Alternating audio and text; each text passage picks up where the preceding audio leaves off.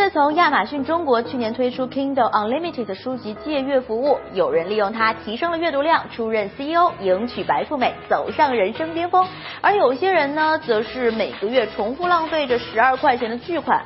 那 Kindle Unlimited 究竟值不值得买呢？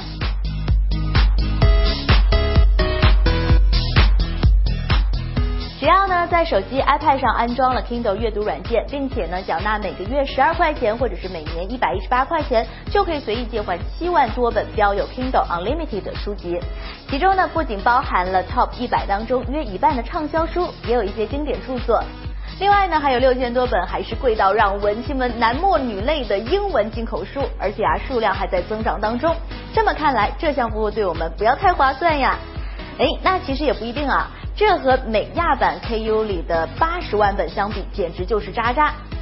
再算上总共三十五种不同分类，七万本书平摊下来，每个分类就不像你想象的那么多了。而且每个月最多能借十本，到期了还要续借。所以呢，对读书有偏执追求，又或者是喜欢细嚼慢咽和收藏书籍的人，KU 可能并不适合你。那它到底适合哪些人呢？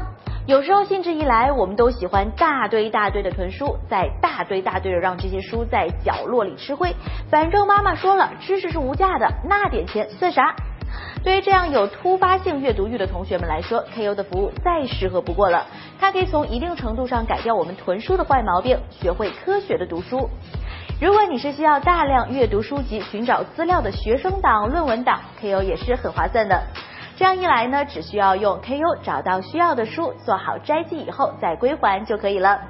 更棒的是啊，看书时候做的笔记、书摘和书签，这些数据会一直保存在云端，即使你的 KU 服务过期了，下次缴费以后又可以重新看到。